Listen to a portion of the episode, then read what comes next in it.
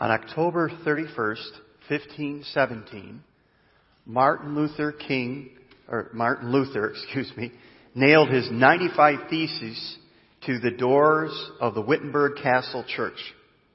Now Luther's ideas and writings changed the course of history, religious and cultural history, from that time on. His 95 Theses, uh, and, or, and they basically were statements, beliefs that he had, challenges that he had with the current teaching of the Roman Catholic Church, had two central beliefs, and these were the two central beliefs that really began the Protestant Reformation. The first one was this. The Bible is the central religious authority that humans may reach. Uh, the, the Bible, basically what he's saying is, the Bible is the final authority for faith and practice. It's, it's the final authority, not the church. That's number one. The second one is that humans may reach salvation only by faith and not by their deeds. So those are the two key beliefs that, that, that Luther had in these uh, in his 95 theses. Number one, the Bible is the final authority. Number two, a person is not made right by their good deeds. On November 9th, 1518, the Pope condemned Luther's writings as conflicting with the teachings of the Roman Catholic Church. On April 17th, uh, 1521, Luther appeared before the Diet of Worms in Germany. And he refused to recant his writings. Luther concluded his testimony with a defiant statement, and maybe you've heard him or you've seen the documentary on him.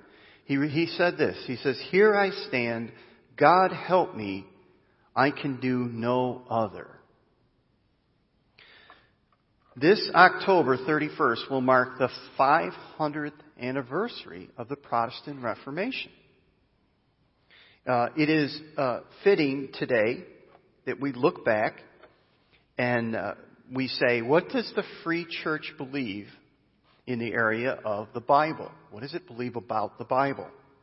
Do we agree with Luther and say, yes, the Bible is the final authority? And if we do say that, why do we say that? Is it trustworthy? Can we really trust the Bible? So that's what we want to look at this weekend. We want to say, can we really trust the Bible? And essentially what I'd like to do is just share a couple of reasons why I think the Bible is absolutely trustworthy. But first, what I want to do is I want to read you the Free Church statement on the Bible. Now, what we're doing in this series is we're looking at what does the Free Church believe about God, Jesus Christ, the Bible, you know, man, sin, salvation, Jesus' return, all those different things. So we're kind of chipping away at it week by week, and this is our second week, and we're looking at this statement of what does the Free Church believe about the Bible. Well, here it is. Let me read it to you. We believe that God has spoken in the scriptures, both Old and New Testaments, through the words of human authors.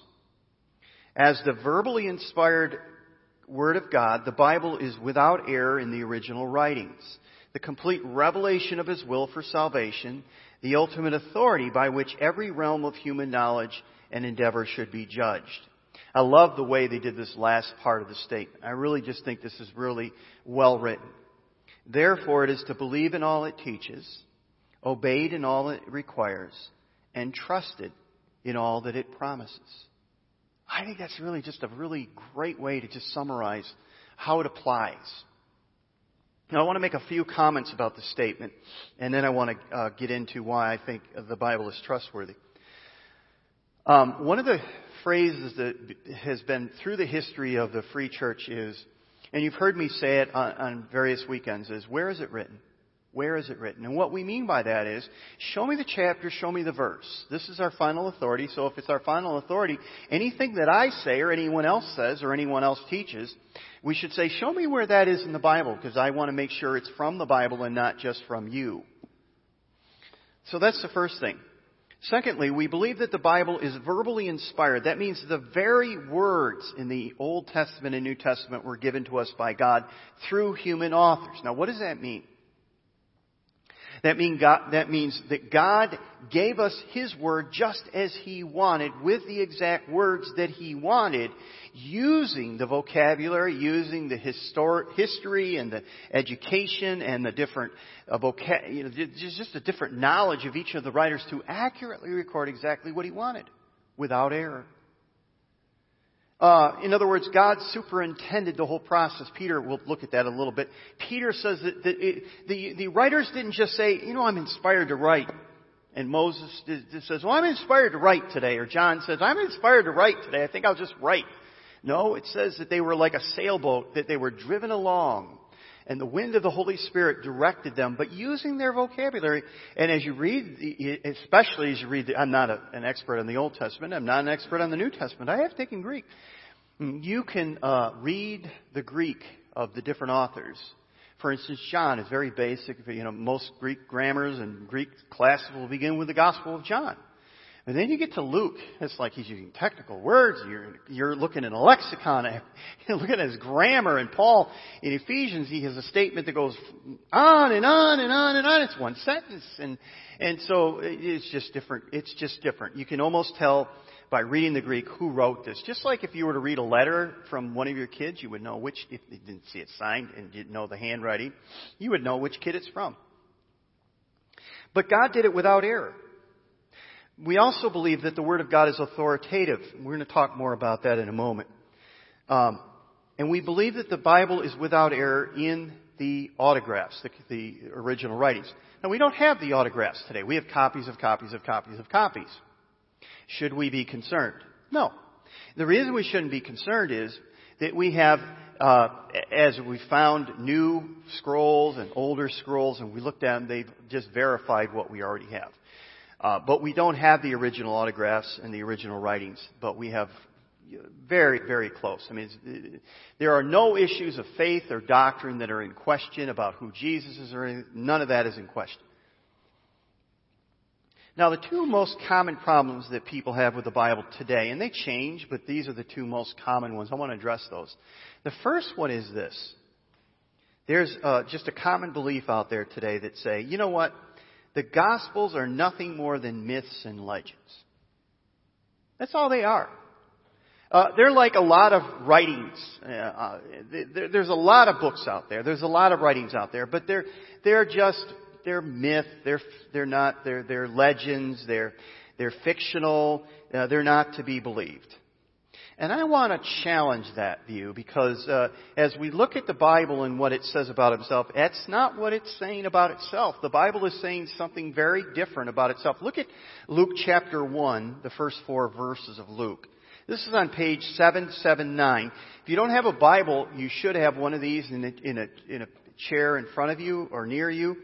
Uh, but on page 779, I want to read you the Luke's words here. Very interesting what Luke says. Many people have set out to write accounts about the events that have been fulfilled among us. In other words, Luke is saying, I'm writing my gospel to record what has taken place. In other words, the life of Jesus. That's what he's saying here, because that's what he's going to discuss, the life of Jesus. They use the eyewitness reports circulating among us from the very early disciples. Having carefully investigated everything from the beginning, I have also decided to write a careful account for you, uh, most honorable Theophilus, so that you can be certain of the truth of everything that you were taught. Now it seems, if you're reading Luke here, he's not saying, well, I'm just kind of writing a story here. It's kind of like this fictional story that has a moral to it. No, he's saying, I'm going to have eyewitnesses here. I'm going to interview them. I'm going to get the story from them. I'm going to write it down accurately so that you can trust it. You see, Luke was a historian. He's not making it up. Uh, he's talking about eyewitness reports of the early disciples. He talks about investigating everything. He tells us that he's going to give a careful account. This is a historic historian, not a fictional writer. All of the Gospels were written within the lifetime of living eyewitnesses. The last Gospel, which most scholars believe was the Gospel of John, was probably written about AD 85, maybe 90 at the latest the New Testament accounts are written too early to be myths. Lots of people would still have been alive to verify or to, to say, well, that's just not true. That's not the way it happened. Um, in fact, we have a number of examples of that in the New Testament. For example, let me give you one. Turn over to 1 Corinthians 15. This is the Apostle Paul. Paul wrote probably, the First Corinthians was even earlier than some of the Gospels. And here's what he writes. This is on page 879 Paul writes in uh, 1 Corinthians 15 something very important. He says this. This is verse 3 of chapter 15. I passed on to you what was most important, uh, and what I also passed was also had also been passed on to me. In other words, Paul is saying, and what he's going to share here is the gospel. In my baptism classes, I always ask people, I say, well, what's the gospel? People say, well, it's this, or it's this, or it's this. Well, Paul tells us what the gospel is here. So Paul's saying, I'm going to pass on to you what I receive, and uh, what does he say? He says, uh, I passed on to you what was most important and what has been passed on to me. Christ died, notice, he didn't just die, he died for a reason. He died for our sins. Just as the scripture said. He was buried and he was raised from the dead on the third day. Notice, just as the scripture said. And he was seen by Peter and then by the twelve. After that, he was seen by more than 500 of his followers at one time. Seems odd that it could have been a some type of vision or some type of a no 500 followers at one time most of and he says most of whom are still alive though some have died. In other words he's saying as i write this they're alive. You can go talk to them. You can ask them whether they they they, they heard this they saw this. He said i passed on to you what was most important and what has was passed on to me. So he basically says, I'm just passing on to you what was passed on to me. Now, Paul was passing on the good news. Many who were still alive could testify to the validity of his words. And these were written within 15 or 20 years of the events. These are very current. Very current. Many people could call Paul out say, that's not how it happened, Paul. That's not true. The divinity of Jesus was very was a very early belief of the church. You know, if you've ever uh, read some of the Dan Brown books and the Da Vinci Code, some of these other, basically what he says is, you know, basically what happened here is the church made this up. They kind of came up with this divinity of Christ. He never claimed to be divinity. The church never believed that till very, very much later, AD 200 or so and, and then it became kind of entrenched in doctrine and the church got a hold of it and they had all the power so they basically molded the doctrine. Well, that's not true. It's not true. I mean, uh, the divinity was, was decided long before Emperor Constantine, AD, AD uh, 200, long before Constantine. In fact, I mentioned this last week and I want to go there now. Philippians chapter 2, Paul says something very interesting. This is on page 900. I know I have you jumping around a lot, but what are we saying about the Bible? Where is it written, right? Anything that I say, I hope you say, oh, I see that there. I, and maybe I don't understand it completely, but I see what you're saying and I see where you're getting it, right? Look at uh, Philippians 2, verse 6, verse 6 through 11. This is Paul writing. He says, though he was God, speaking of Jesus, he did not think of equality with God as something to cling to. Instead, he gave up his divine privileges. He took the humble position of a slave and was born uh, as a human being. When he appeared in human form, he humbled himself in obedience to God and died a criminal's death on the cross. What's he doing here? He's doing exactly the same thing that Paul did in 1 Corinthians 15, isn't he? He's sharing the gospel. He's telling the gospel. But he's showing how Jesus played that part. Therefore, God elevated him to a place of highest honor and gave him the name above all other names. That at the name of Jesus every knee should bow in heaven and on earth and under uh, heaven and every tongue confess that Jesus Christ is Lord to the glory of God the Father. Now some of you, if you have a Bible, you look in your Bible and it has it broken down in poetic form, right? It's not, you know, you read some passages and it's just a paragraph, but then sometimes in some translations you'll see it, it's in poetic form. You know why that is? Is because this was an early creed of the church.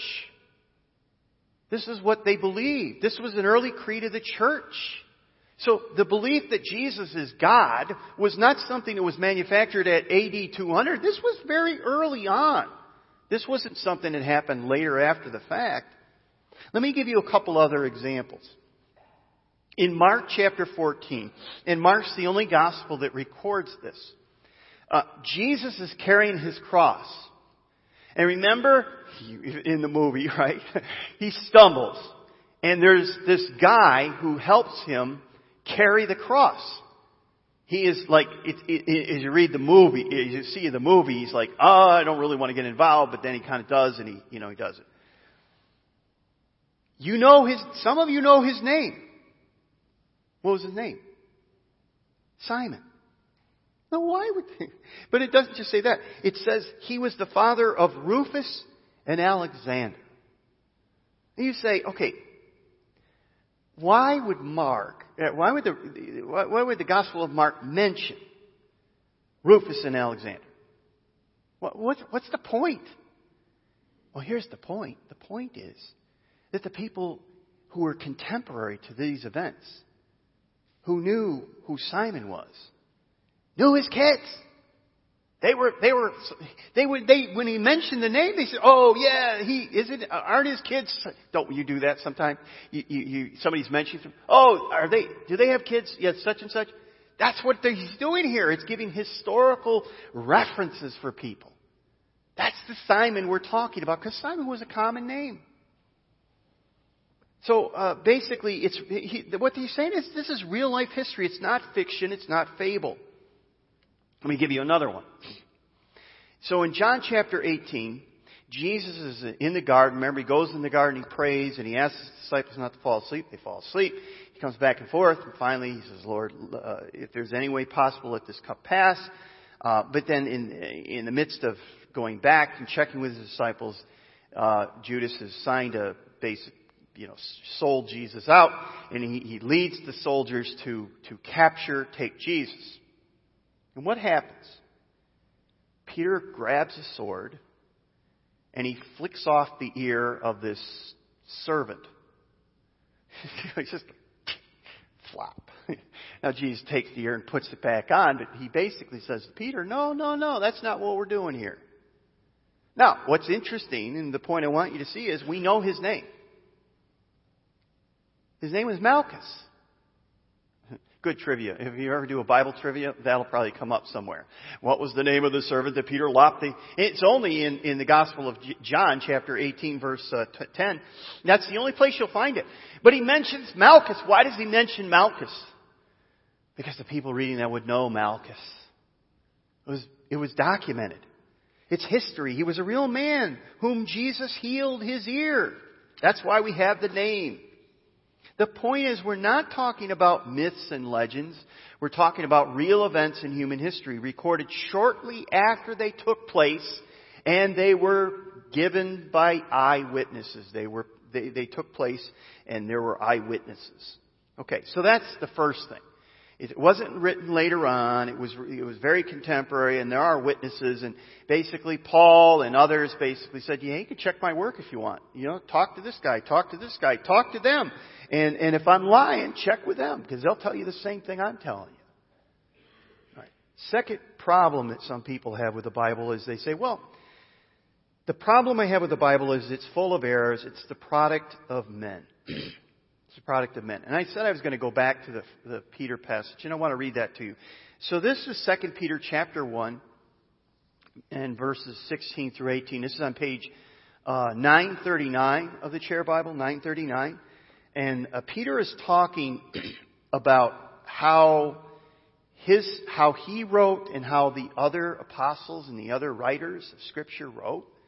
Uh, and he's actually referring to, to the Old Testament too. And this is what he says. Very interesting.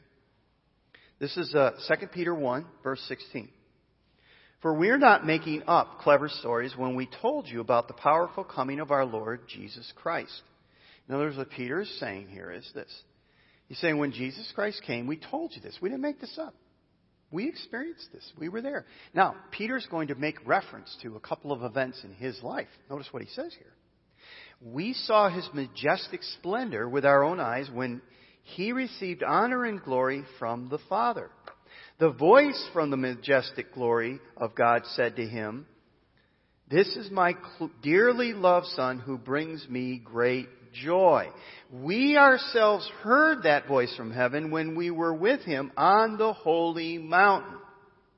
Because of that experience, we have even greater confidence in the message proclaimed to you by the prophets. What's Peter referring to? he is referring to the time when Jesus took Peter and a couple other disciples to the Mount of Transfiguration. And they were watching you know, this whole thing take place and the glory of God was being revealed. And Peter basically, you know, is one of those guys who's feeling very uncomfortable and very out of place. And he says, should we make a few tents for you to dwell in? he didn't know what to say. That's what he's referring to. He says, we were there. We saw the glory of God. We were there.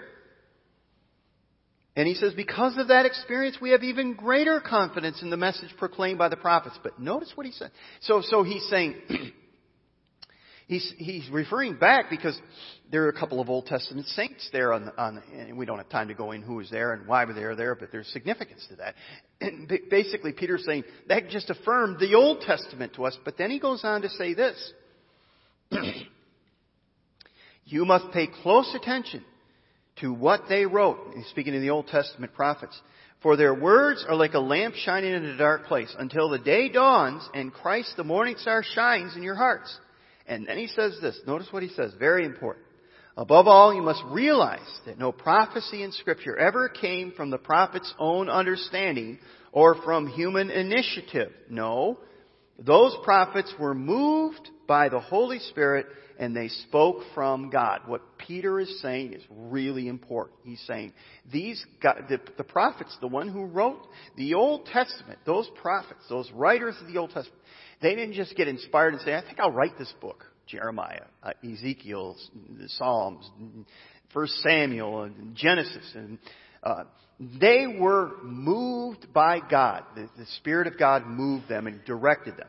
And uh, it, the word there that he uses, where it says they were moved by the Holy Spirit, the idea is this, a similar phrase is used of the wind pushing the sail of a sailboat, directing, giving it power, giving it uh, the, the utterance. What we're saying here is this, that we in the Word of God, in the Bible, have God's exact Word through the personality of the authors without error. That's what Peter and that's what the New Testament teaches. That's essentially what the New Testament teaches. Now, some people struggle with that. They say, well, it just seems very hard to believe. And I'll just say this to you. If you can get past Genesis 1 1, then every other miracle in the Bible is pretty much chump change. Right? In the beginning, God created heavens and the earth. Okay, we're done you know, check please, we're done. It, you know, any other miracles, pretty easy. This is not, this is not very difficult, right? Um, so Peter is, uh, in this context, he's talking about the false teachers, and he's telling his readers n- that they need to listen to what God says, not the false teachers. Now, how has God spoken? In verses 16 and 18, he says, We saw Jesus himself on the Mount of Transfiguration. These were the Old New Testament authors. They were either eyewitnesses like John, P, P, Paul, or Peter. They actually saw Jesus Christ raised from the dead, or they were like Luke, who talked with the surviving eyewitnesses and put the accounts together. So they were witnesses, or they had interviewed witnesses. In other words, these are not legends. They're not hearsay. They're not fiction. Um, it doesn't make the Old Testament obsolete. Peter, uh, Peter says, no, you, we, we need the Old Testament. But in verses 19 through 21, he says, we also have the prophetic message of the Old Testament, which was completely reliable. And he says this, the Old Testament is just as reliable as the New Testament. The Old Testament writers were superintended by the Holy Spirit because God is sovereign. We talked about that last week. He is able to produce people who have been prepped by everything in their lives to sit down and write exactly what God wants them to write. Every word, every word. They are human, but they are also directed by God. So when you read the Bible, it's not their interpretation. It's God's Word.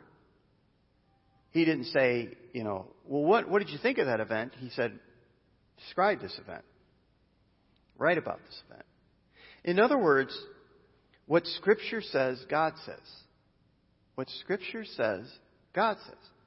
Now, we live in a world today, and we'll talk about the authority sometime, but uh, basically people say, well, I know the Word says this, but I don't know if I agree with that. Okay. Do so at your own peril, but that's what God says. God's, what Scripture says, God says. Uh, this is not just Peter's view, because you may say, well, that's Peter's view of Scripture. Peter's view is that, that God's superintended. But, but, but, but what did Jesus say? You know, some people are big about nowadays there are actually groups within Christian the Christian church that they have what they call the red letter Bible, and they say the only words that really matter to me are the words in red. That you know, some Bibles have Jesus words in red, and they say that's the, that's all we should listen to and obey. But uh, notice what Jesus says. Jesus says something very interesting, and maybe you didn't notice this, uh, but it's a very interesting passage of Scripture. Uh, what I'm going to show you is, let me show you, let me tell you what I'm going to show you, and then I'll show you, and then you can say whether you agree with me. But I'm going to show you from the Scriptures what, I'm, what I think I'm proving, and then you can say whether you believe it or not. I'm going to show you that Jesus had as high a view, if not higher view of Scripture, than, I don't think he had a higher view than Peter or Paul or any of the other writers, but I think he held, had just as high a view as Peter did. Uh, in Matthew chapter 19, verses 4 through 6, Peter, or Jesus says something very, very interesting. He's talking about, he's confronted with the idea of divorce.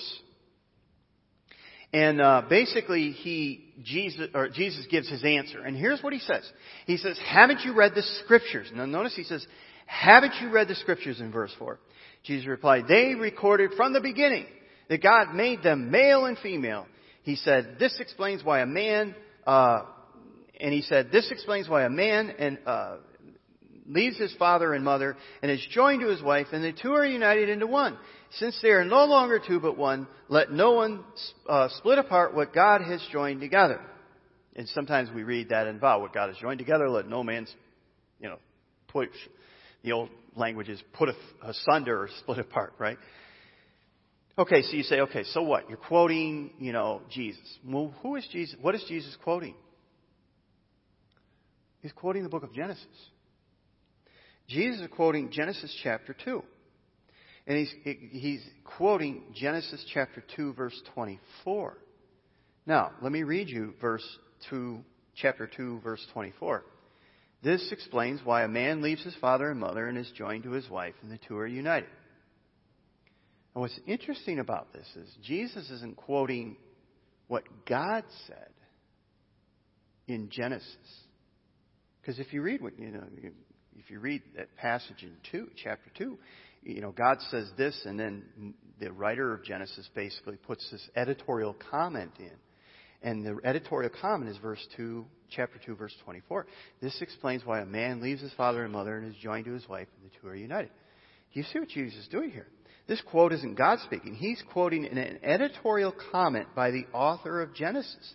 But what is he doing? He's treating it as equal, part of Scripture. He's saying God said this. God didn't just say the quote. He said this too, through the writer of the book of Genesis. Let me give you another verse. This is in Matthew chapter 5, verse 18. I made allusion to it. It's on page 736. The whole verse will be up on the screen.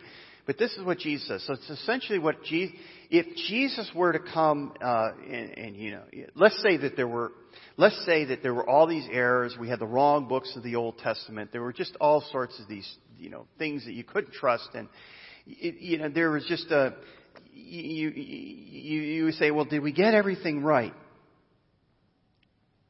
So Jesus comes, and he says this about the Old Testament. Matthew chapter 5 verse 18. I tell you the truth, until heaven and earth disappear, not even the smallest detail of God's law, when he says God's law, he's talking about the totality of the Old Testament. Not one detail, not the smallest detail of the law will disappear until its purpose is achieved. In other words, Jesus is putting his, his stamp of approval. What is a jot? The jot is the smallest. It's the tenth letter of the Hebrew alphabet. It's just a little squiggle, right? The, uh, the tittle is just a, a, a part of the Hebrew letter. In other words, every letter of the Bible is divinely inspired, he's saying. Every letter of the Bible is. He, in other words, he's saying, you know, if there were problems, if there were errors, he's saying, I don't know why you put this book in there. It doesn't belong there. Or, you know what? This is wrong. This should be this. This, this, the scribe the, put, must have introduced an error. There, there's issues here. No, what he did was he put a, he put a stamp of approval. He says, not only is this God's word, but every part of it from the beginning to the end is going to be fulfilled. Every letter. In other words, the thing I want you to see is Jesus had a high view of scriptures. He had a high view of the Scriptures. Just like Peter, just like Paul, just like John, just like Luke. Now, I want to close with this thought. Our culture drills uh, into us that we are our own life authorities. We get to make our own choices. We get to make our own decisions. No one has the right to tell us what to do. No, not the Bible, not God, not anyone. It's, it's like the poem, and we've heard it. It matters not how strait the gate, how change with punishments, or charged with punishments the scroll. I am the master of my faith. I am the captain of my soul. It's the famous poem that we've heard. Jesus was led into the wilderness by the Spirit of uh, Spirit, and I want to read you that passage. This is uh, Matthew 4. We're going to close with this passage. Then Jesus was led by the Spirit into the wilderness to be tempted by the devil. After fasting 40 days and 40 nights, he was hungry. The tempter came to him and said, If you are the Son of God, t- tell these stones to become bread. Jesus answered, It is written. It is written. Man shall not live by bread alone, but on every word that comes from the mouth of God. What is the enemy doing? The enemy is tempting Jesus, tempted Jesus by challenging him to take his life into his own hands, to be the captain of his own soul. Uh, two very interesting points. number one, Jesus fulfilled what the nation of Israel failed to accomplish. So Jesus was was uh, fasted 40 days and 40 nights. How long was the nation of Israel in the wilderness? 40 years. And then uh, they, they were tempted throughout the 40 years. Jesus waited went through the 40 days and 40 nights until he was weak and hungry and thirsty. And came to a place where then he was tempted. The nation of Israel failed, so they didn't go into the promised land. Jesus accomplished. He was obedient. Jesus was the one who fulfilled it. In Exodus chapter 4 verse 22, God calls Israel his firstborn son. That son failed the wilderness test. Jesus, God's only begotten son, passed the wilderness test by showing his obedience to God's word. It is written. He put himself under the authority of God's word. Jesus was tempted to take control of his life and to call his own shots. Prove you, that you are the Son of God. That's what the enemy said. But what does Jesus do? He quotes and obeys Scripture. The only trustworthy guidance to be found today is not your feelings. It's not your culture. It's not the person that you want to please. It's God's Word. The question I want to ask you as we close is this. How are you allowing God's Word to become your daily bread? Today, our culture has rejected God's Word as outdated and irrelevant. But Jesus didn't view the Scriptures as irrelevant. He viewed them as true and life giving. He viewed them as authoritative. And here's the thought I want to ask you How can a follower of Jesus say they believe in Him but fail to receive and obey the Bible that He fully trusted and, adored, and, and, and uh, obeyed?